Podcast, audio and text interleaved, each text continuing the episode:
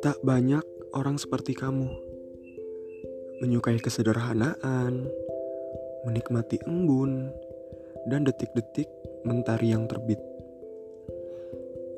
Kamu menikmati perubahan dinginnya fajar, berganti menjadi siang. Sama seperti mereka, para penulis yang menikmati senja dan para pekerja korporat yang menikmati malam.